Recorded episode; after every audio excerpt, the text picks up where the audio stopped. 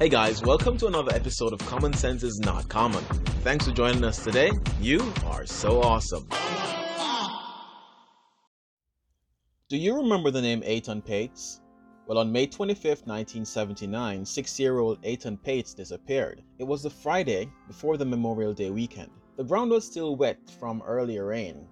Etan was eager to walk the two blocks from his home at 113 Prince Street to the intersection of West Broadway and Prince Street in Lower Manhattan to board his school bus to public school PS 3 at 490 Hudson Street. But Etan never made it, never made it to school that day. It was the first day that he walked by himself to the bus stop, and the last day he was seen alive. His mother Julie recalled how independent Etan was and how he wanted to walk to the bus stop by himself which she initially objected to, but subsequently, being a mother, she gave in. I'll be okay were some of the last words that Julie recalled her son saying to her. She walked him to the door and watched him leave the nest. She remembers him wearing an Eastern Airlines cap. That company has long been out of business. Some blue jeans and a blue jacket. Etan had a dollar in his pocket that was given to him by a neighborhood handyman.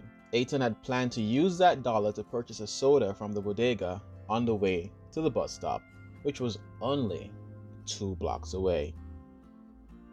He went out into the world with hope in his eyes, money in his pocket, and a bright future. But little did he know that that rainy day in May would lead to a Mayday distress call that would be heard across the nation and catalyze the missing children movement. When Etan didn't come home that evening, his mother called everywhere his school, his friends, but no one saw him. He never showed up for school, and his friends say he never was on the bus.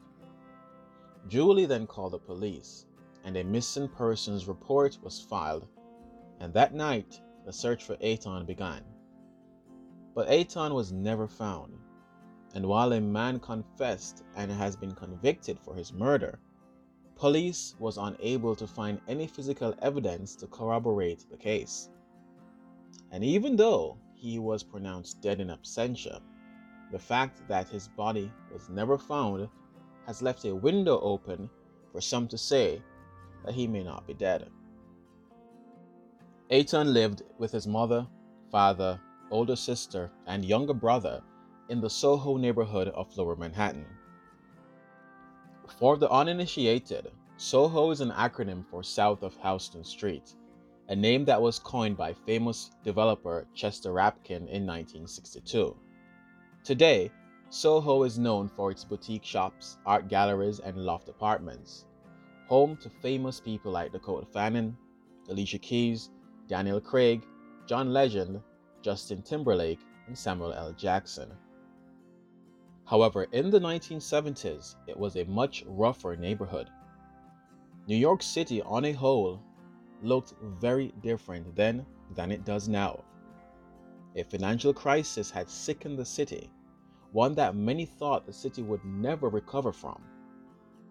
There was a massive exodus to the suburbs, high unemployment rates, muggings on the subway, prostitutes and pimps frequenting Times Square. Central Park was feared for muggings and rapes. Homeless people and drug dealers occupied boarded up and abandoned buildings. The NYPD was the subject of an investigation for widespread corruption.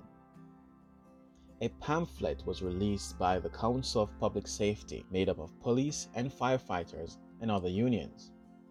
It was called Welcome to Fear City which featured a prominent skull on the cover.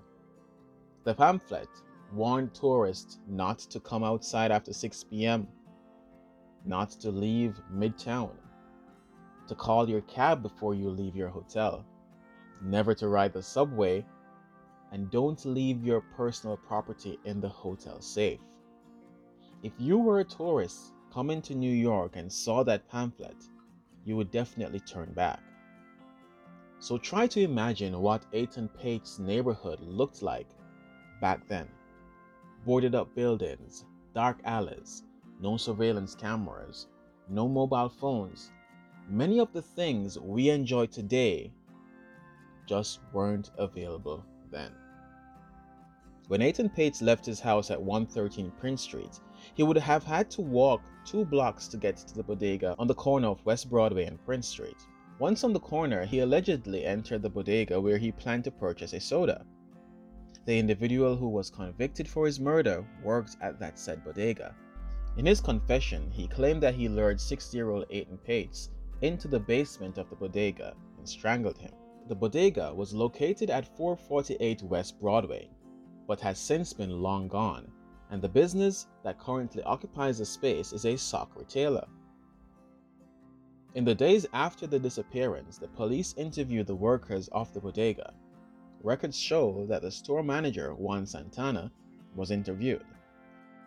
The names of two other workers, Rachel Davila and Pedro Hernandez, were noted, but nothing in depth. It's relevant to note that the bus stop was just in front of the bodega. When the case was reopened, the police received a tip that Pedro Hernandez may have abducted and killed Etan Patz. Pedro Hernandez confessed, stating that he lured Etan into the basement by offering him a soda. He added after strangling him to death, he placed his body in a trash bag and then inside a cardboard box. Then he dumped the box in another location.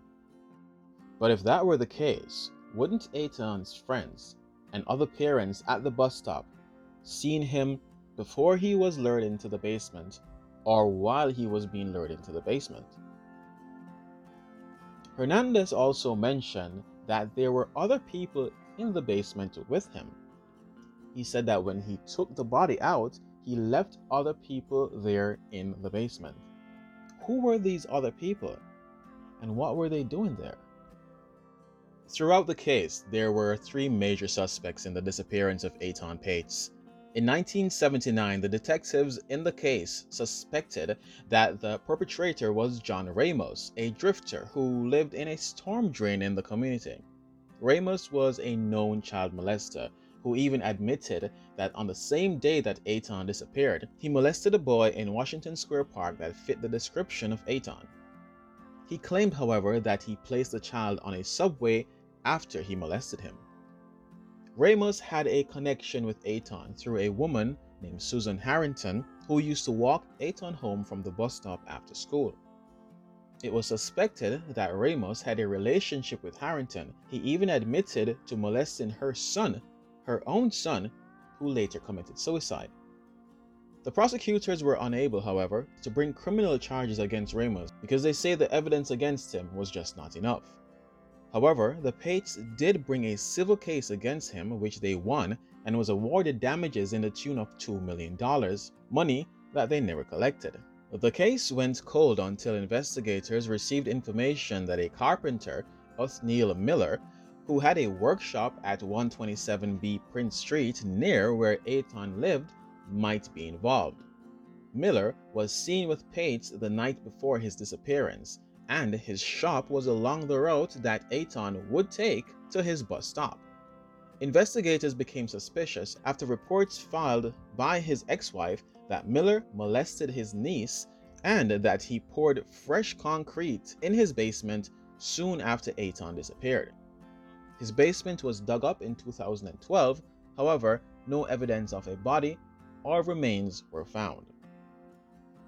Then, investigators received another lead in the case when the brother in law of Pedro Hernandez reported that Hernandez had confessed to numerous people that he had hurt a boy in New York. He was tried, and a mistrial was declared because the jurors could not come to a unanimous decision.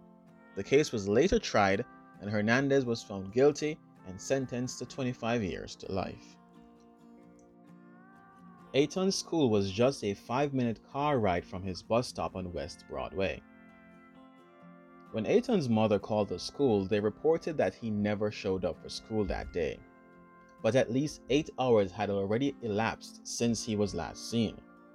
If the parents were notified when attendance was taken, they might have had a much better chance of finding Etan alive.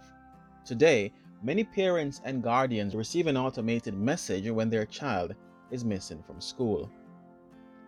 According to the National Center of Missing and Exploited Children, approximately 800,000 children are reported missing each year. The Etan Patz case placed a spotlight on missing and abused children in the United States. In the 1980s, he was one of the first faces to appear on milk cartons seeking the public's assistance in locating missing children. Though Etan was never found, the awareness that his abduction started has helped numerous children across the country. Thank you for listening. Feel free to contact me on Facebook, Instagram, and Twitter at It's Common Sense Podcast. And please rate this show on Apple Podcasts or wherever you listen. Subscribe to us, get your friends to subscribe, and let's go viral together. Until next time, have a good day.